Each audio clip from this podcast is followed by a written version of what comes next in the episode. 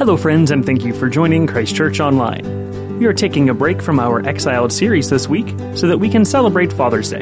Joining us as we look at and honor fathers is the Reverend Dr. Ed Glover from the Urban Impact Foundation. Pastor Ed comes to us fresh off two successful Man Up events, which he will be reporting on in this message entitled Fathers Have a Purpose. Here is Pastor Ed with this week's message. Thank you for listening. Well, this being Father's Day, guys, how you doing out there? You all right? Right? We're going to spend a lot of money today, right? Take all your family out to dinner, and charge card's going to go off, and it's going to be a great day. I know how that works, believe me.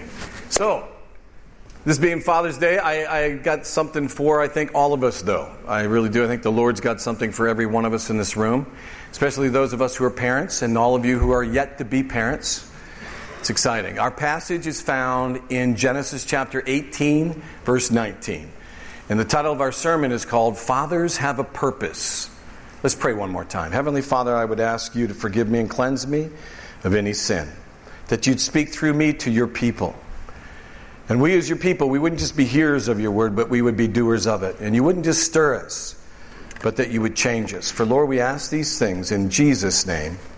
Amen and amen. Before we get into our passage, I just want to thank all the men in the room who made it to Man Up this past Saturday. I want to thank you. Thank you for being part of the movement to impact men and fatherless children. Impacting men and impacting the fatherless. And I want to thank all of you who prayed and volunteered to help impact over 1,300 men and their families this past weekend. So thank you for that. I, yeah, praise God. I call Man Up a movement because it's not only happening in Pittsburgh now, it's happening in Charlotte. Just a couple weeks, weeks ago, I was down in Charlotte, North Carolina. I was with Coach Tomlin of the Pittsburgh Steelers and also with Thomas Davis, who's the linebacker for the Charlotte Panthers. Isn't that right? Charlotte Panthers? Carolina, Carolina Panthers. Just want to make sure you were with me, okay?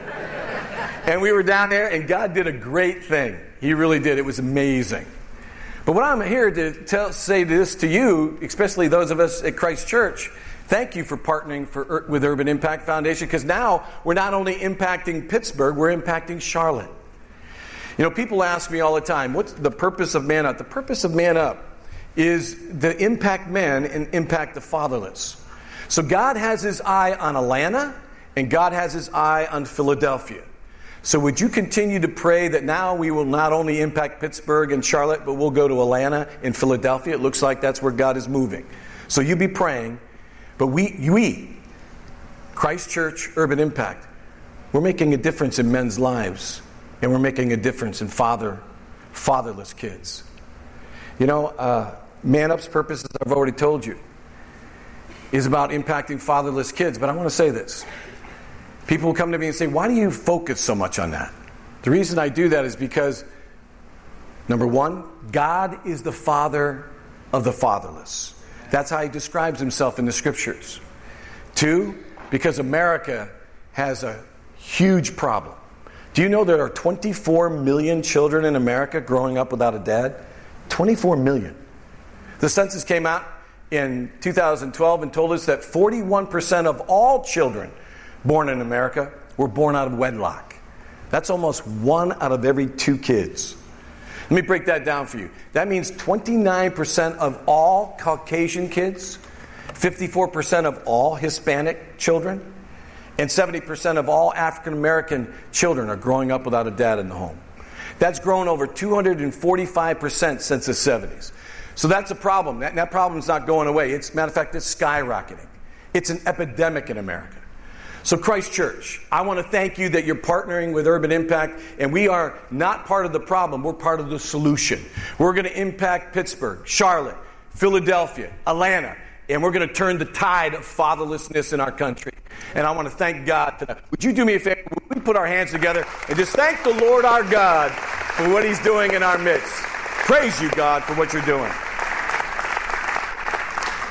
You know, I would like to all the fathers in just a moment. I'm going to ask you to stand. If you're a father, you're a grandfather, you're a great grandfather, or if you're a man or a young man who is impacting children and youth outside of your family, In other words, you might be here at Christ Church impacting kids. You might be downtown through Urban Impact. You might be in some other ministry. But you are impacting kids and young people. Men, would you please stand? Everybody in the room that's doing that. Yeah. Church, put your hands together for them. Let's make their faces red. Come on now. Yeah. Men, we're glad you're in the house. Thank you for being men and godly men. God bless you. You can be seated. You know, today, this being Father's Day, we're going to focus in on the father of fathers, Father Abraham. And what we're going to learn in our passage this morning is that God chose Abraham to bless the world by being a godly father. Did you hear that? Bless the world by being just a godly father. Look what it says in the scriptures. In Genesis chapter 18, 19, it says this For I have chosen him so that he will direct his children in his household after him to keep the way of the Lord by doing what is right and just, so that the Lord will bring about for Abraham what he promised. And God is telling Abraham that he will fulfill the promise if Abraham is faithful to be a godly father to his children and to his household. And what is the promise that God has given to Abraham? It's found in Genesis chapter 17, verses 1 through 4. And it says this When Abraham was 99 years old, the Lord appeared to him and said, I am God Almighty. Walk before me faithfully and be blameless. Then I will make my covenant between me and you, and will greatly increase your numbers. Abraham fell face down. God said to him, As for me, this is my covenant with you. You will be the father of many nations. Abraham was chosen to bless the world by being first a godly father to his children and to his household. God was calling Abraham to have a vision for his children for his grandchildren, for his great grandchildren, and those beyond. Have a vision for the world by being a father. Was Abraham faithful? Absolutely. For God describes himself as the God of Abraham, Isaac, and Jacob. Who is Isaac? Isaac is the son of Abraham. Who is Jacob? The grandson of Abraham. And then it talks about the nation of Israel. So God used Abraham to build a legacy of spiritual legacy that passed his family into nations, the nation of Israel. But it doesn't stop there. Every one of us who calls upon the name of the Lord Jesus Christ and we call ourselves a follower of him, we can trace our spiritual legacy all the way back to Abraham. Abraham is the father of our faith, Father Abraham. So Abraham's legacy continues on. Men, I hope that God you understand the purpose and how significant you are as a father. That your role as a godly man is absolutely significant. It's significant not only for your family now, but your grandchildren and your great grandchildren. That if you will love your wife and love your kids and you will help them grow spiritually, you will have a legacy that will, will live beyond you beyond you. Matter of fact, we've talked to you many times here at Christ Church about the mission. The mission of God. It's found in Matthew 28 19. It says that we are to go and we are to make disciples. And we are to make disciples. That means not just be a disciple, but make disciples. Men, that is what we're doing in this room today as men in, in, our families is making disciples that make disciples so that your grandchildren and your great grandchildren and your children after that will grow up with a spiritual heritage. They will walk with God and God will continue to bless this world. Amen? Amen. Your significance as a father, God is counting on that you'll be the one and your family that'll keep the faith on the earth. Amen. You know, when you look at the book of Revelation, you find out in those end days, God cannot find faith on the earth. And that's because the men failed. The men failed in those days, but not us. Uh uh-uh. uh. we are in the house and we're studying God's Word. This is Father's Day. We're the men of God. Amen, men? We're the men of God. We're the men of God. We're going to learn from Abraham and we're going to be that godly man. And there are four things from our passage that, that we need to do or recognize to be a godly dad. The first one is this fatherhood is, is a God given purpose. Fatherhood is a God given purpose. Look what it says in verse 19 For I have chosen him. Who is I? God. Who is him? Abraham. Notice that Abraham did not choose God, God chose Abraham. And he chose him for the purpose, the purpose of being a godly father. A godly father. Abraham was, look, was to look to his role as a godly father as a divine, hear me, a divine calling. It wasn't a job, it wasn't even a social responsibility. It was his calling. It was a divine calling. Men, if you have children, your call, part of your call, is to be a father, a godly father to those children. It's a divine calling. That means it's not an option. That is what you're called. That is your purpose to raise those children in the ways of the Lord. That, which leads us to number two. A godly father needs to be the priest of his home. To be the priest of his home. In other words, men, we need to be the spiritual leaders of our household. Look what it says in verse 19. For I have chosen him so that he will direct. That word direct is huge. His children and his household after him to keep the way of the Lord by doing what is right and just. Abraham told, was told by God to be the one who is to give direct, direction, to be the spiritual leader. He, that word literally means to instruct, to teach his children. What? children the ways of the Lord, the scriptures, so that they will know the difference between what is right and wrong. Man, that is your purpose. That is what we're to do. We're to be the priest of our home. And the only way you can do that is if you know the Word of God. Men, we need to be men of this book. Amen. The men of the book. We need to know the Scriptures. You can't teach what you don't know. You got to be in the Word. You got to be in the Word. And God told Abraham, man, if you'll teach and you'll be the man of your house and you'll be the spiritual leader, I will bless you. I promise. You know, man, that means that we're the spiritual leaders. That means that your wife in the church can come alongside of you and help you, but you can't delegate that to them. That is your responsibility. You've got to be the spiritual leader. Again, the church and your wife can help you, but you've got to lead. You've got to give direction. You got to be the spiritual leader. Look what it says in Deuteronomy chapter 6, verses 6 to 9. 6 through 9. These commandments, talking to men, these commandments that I give you today are to be on your hearts. and press them on your children. Talk about them when you sit at home and when you walk along the road, when you lie down and when you get up. Tie them as symbols on your hands and bind them on your foreheads. Write them on the door frames of your houses and on your gates. What does that mean? What's that passage saying to us as men? It's telling us this that you cannot teach the Word. The Word of God is not taught by accident. You've got to be absolutely intentional. It doesn't happen by accident. You've got to be intentional. You've got to be purposeful about teaching the Word of God.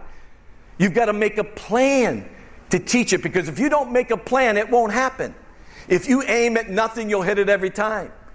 You've got to make the plan, and then you've got to work that plan. Look what it says in Proverbs chapter 22, verse 6 Train up a child in the way he should go, and when he is old, he will not depart from it. Ephesians chapter 6, verse 4.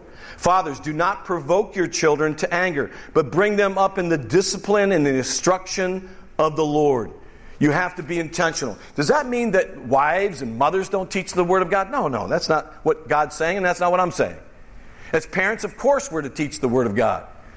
But men, we're to give direction. We're to give leadership to it. We're to help our wives together make a plan and then together work that plan. Many people come up to Tammy and I and they'll say to us, It is amazing how all your kids are walking with the Lord and how they marry godly women and how they're all in ministry and so on and so on. Look, at, look right here, folks. Look like. The Glovers are a hot mess like the rest of you. Believe me. We have problems. We have issues. We have things going on in our lives, just like you. But one thing we did right, the one thing we did do, Tammy and I, is we made a plan. And we worked that plan. I mean, eh, whether it was Tammy or myself, every night before they went to bed, we got out the Word of God and we sang worship songs. Did we not, men? Yep. And we worshiped and we prayed every night before they went to bed. Every night, either my wife or myself. And we made sure that they were in church. We made sure that they were part of the of ministry of children's ministry. We made sure that they were part of the youth ministry. We made sure that they were part of our ministry. We made sure of that because we knew and understood this truth. Hear me. We understood this. Whether we wanted to teach them or not, we were going to teach them. Whether we wanted to or not, we were going to teach them. What am I what am I saying? More is caught than taught. Ooh. More is caught than taught. Listen, folks, parents, listen to me, especially men. Kids observe everything. They observe everything. And when you begin to say one thing and do another thing, that thing that you do, they will worship. They will worship what you tolerate. What you tolerate in your own law. If you lower the standard, they'll lower it and they will worship that. I remember just recently, last two days, I was out in my backyard and, and there was work being done in the backyard to a home right next to us. It was a contractor and two other guys. One of the young men started swearing, and the contractor yelled back at the kid who was swearing by swearing at him, telling him not to swear. and the kid said back to it, this guy, this contractor, saying, Will you swear? And he said this Do don't do what don't do what I do, do what I say. That doesn't work, boys. That double standard does not work.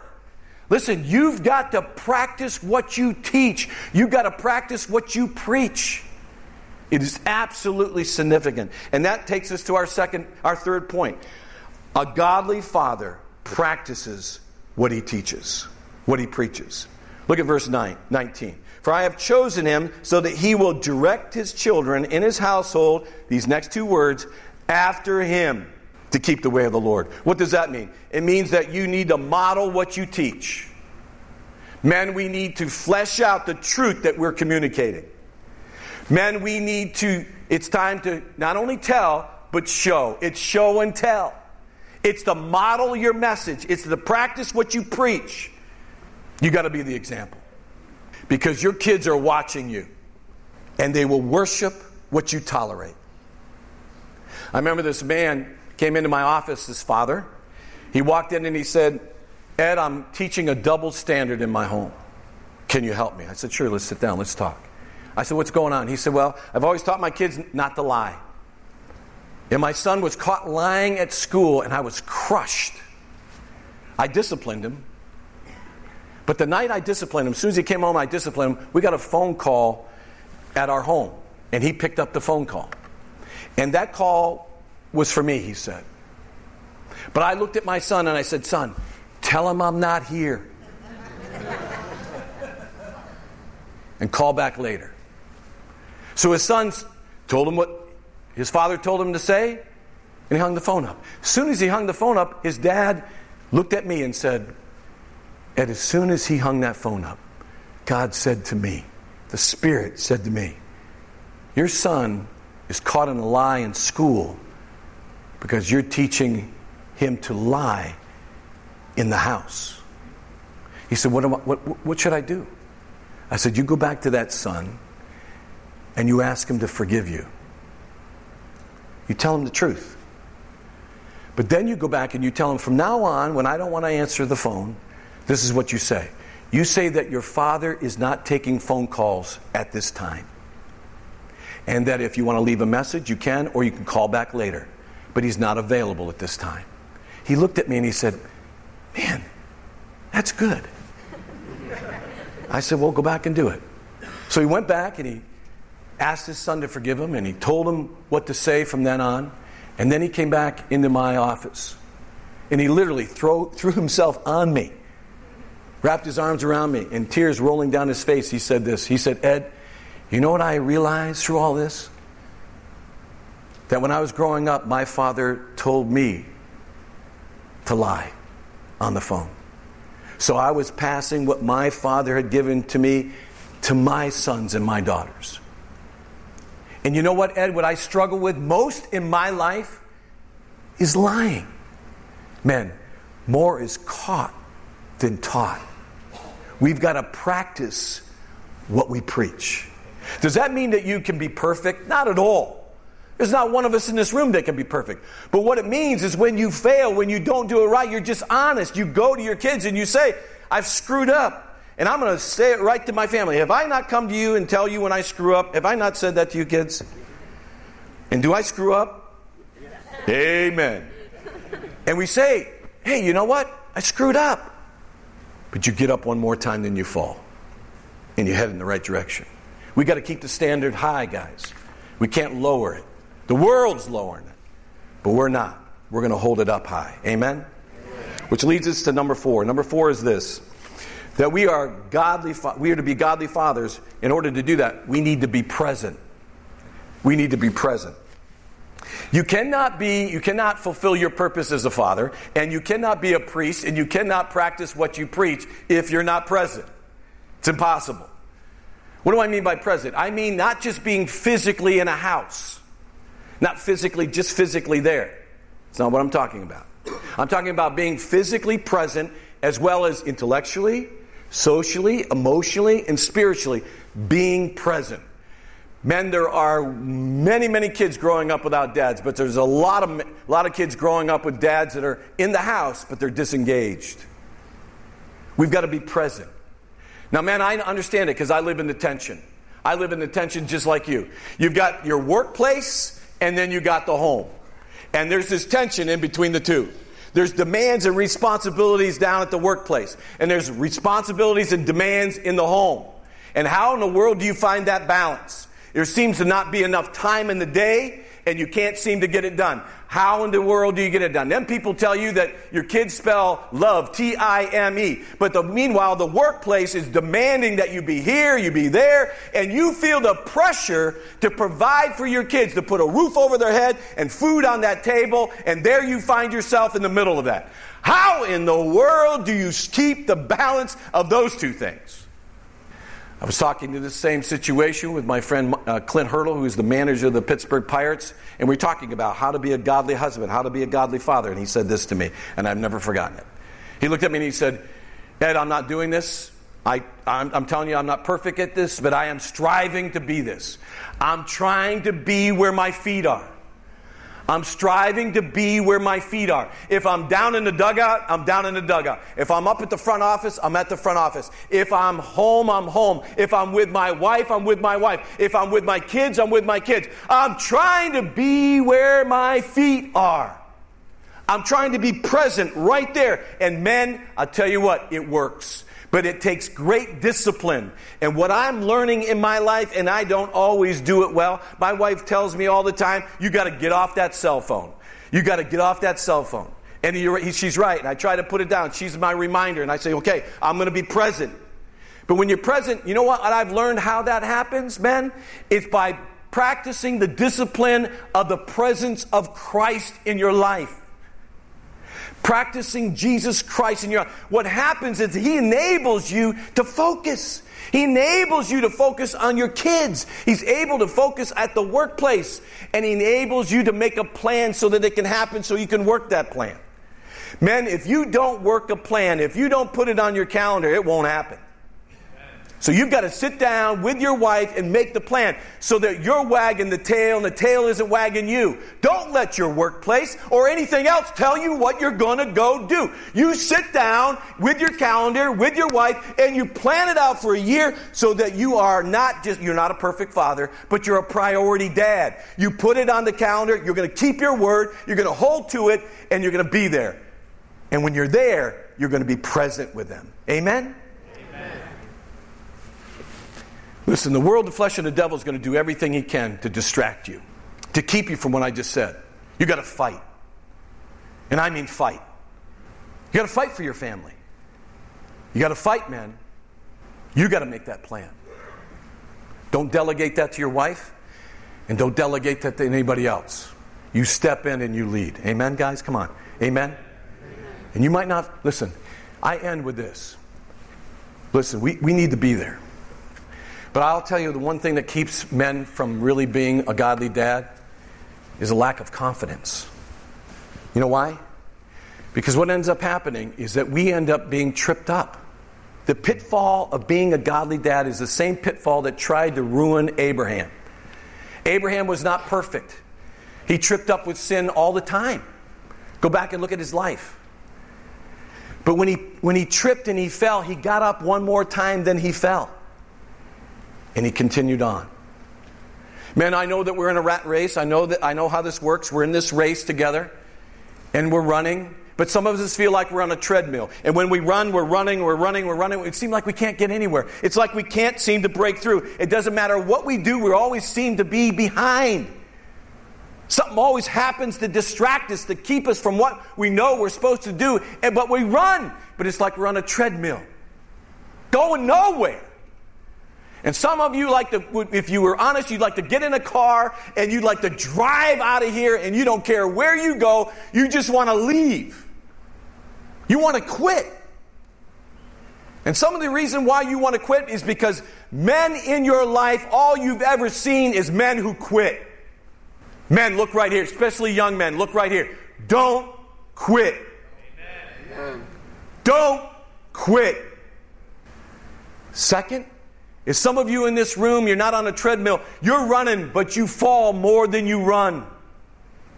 And the world, the flesh, and the devil's got you by the tail. And it's because of secrets and sin and temptation. It's just got its day with you. And there's you run for a little while, you fall. You run and you fall, and you want to quit. It's like you want to give up. I can't break through. Men, if you want to quit or you're falling, you want to be like Derek Redmond. What Pastor Jared and I want from you, want for you today, is to be like Derek Redmond. Hear me. You remember Derek Redmond? He ran in the Olympics in 1992, and he ran in the 400 meters for the great for Great Great Britain, and he was supposed to bring the gold home for Old England. And he was running in that race, and it was an oval track. And when he came around the corner, his hamstring popped, and he fell right on the track. The runners kept on running and they finished, and there he sat on that track. But he got up, even though the pain was excruciating. He got up one time, one more time, then he fell. He got up and he began to hobble around the track, but then something unbelievable happened. Somebody from the stands jumped out of the stands, broke through the security, ran up to Derek Redmond, put his arms around Derek, and began to help him, carry him. The security came to try to stop him. He said, Get out of here, get out of here. Who was this guy? Derek Redmond's father. And Derek Redmond's father came alongside of him because he was there. Nothing was going to stop him because this was his son. This was his boy. And he was going to take him to the finish line.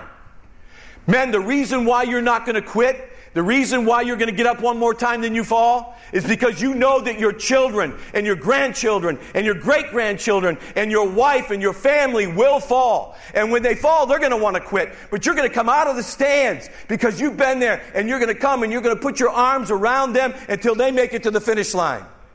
That's what you're going to do. And you're going to help them get there. Those of you who know the Lord Jesus Christ, you know that Jesus said there is no condemnation for those in Christ Jesus. Jesus came down from on high, if you will, out of the stands of heaven. He came down on this earth and he died on that cross and he walked out of that grave so that you could know that great truth that you're forgiven. So you can get up one more time, then you fall. And when you feel like you can't get up at all, he is with you. All you got to do is look up and call upon his name, and he will pick you up when you can't get up. And he will carry you, he will crawl with you, he will do whatever it takes to get you to that finish line. But there's one thing that you have to do you have to acknowledge him. You have to ask him to be your Savior and your Lord. You've got to ask him to help you. You've got to look to him. You can be, you can fulfill the purpose that God gave to you. You can be the priest of your home. You can practice what you, you teach, and you can be present if you call upon Jesus because He's already overcome your sin from the past and present. Just look to Him. So, man, I know this truth. I know it because I've been in ministry a long time. And when I say 24 million children in America growing up without a dad, and then I also know that a lot of dads are disengaged. You might have a father that never blessed you. You might have a father that never put his hand on you. You might never, he never said one thing that was positive in your life. But I'm going to do it for you right here and now. I'm going to ask that every man, young and old, please stand. Please stand. Every man. All the ladies and the rest of the people in the room, just put, extend your hands. If you can, put your hands on their backs, next to them, whatever, put your hands there. And I'm going to ask Pastor Jared to come up with me, and together, Pastor Jared are going to pray. It's going to be like we are the men that you needed in your life a long time ago. Those guys that never put their hands on you to bless you. Allow us to be those men at this point in your life. To just, we're going to pray over you. We're going to put our, it's like we're putting our hands on you to bless you so that you can be a blessing to your family and to legacies beyond what you even think and believe, that you might bless the world. Bow your heads with us. Pastor Jared and I come to you, Father, and we thank you for these men. As pastors, we give you thanks and we give you praise. For you are our Heavenly Father and you are a good, good Father. We agree together that you would bless these men, that they would know that they are loved by you, that you, you praise you praise for them. You are, an encour- you, you are encouraged by them. And you only think of them in good terms because you have a plan and a future. We pray in the name of Jesus for those men who are struggling with sin, with temptation. Deliver them, Lord God. Today, deliver them. Deliver their children and their grandchildren and their great grandchildren from their past sins. Deliver them. Lord, there's men in this room and families that need to be healed. We pray in the name of Jesus Christ you would heal them physically, mentally, emotionally, spiritually, relationally. Heal them, Lord Jesus. And Lord, we come this day and we ask, Lord, that when people tell them that they're no good, Tell them how they're not good enough. That in the name of Jesus right now, you would change that recording in their head right now. They would know that they are chosen by you, created by you, called by you. And they're not an accident, they're not here by mistake. That you love them and they have a purpose and a future. For Lord, Pastor Jared and I give you thanks and we bless them and their families for your glory and your honor. And if there's any man in this room or any child or any person who does not know you today, we would ask that they would call upon your name. For anybody who calls upon your name, they shall be saved. If you are here today and you're not sure that you know and have a relationship with Jesus Christ, simply pray this prayer with us. Oh, Father, thank you for the Lord Jesus Christ, who died on the cross for my sin and walked out of that grave and I believe and I trust Him. And I ask you to be my Savior and my Lord. For I ask these things in Jesus' name. If you prayed that prayer, would you please come to Pastor Jared or myself and let us know that you prayed that prayer? This Father's Day, we give you thanks. We give you praise for men who are godly fathers. Thank you. In Jesus' name, amen.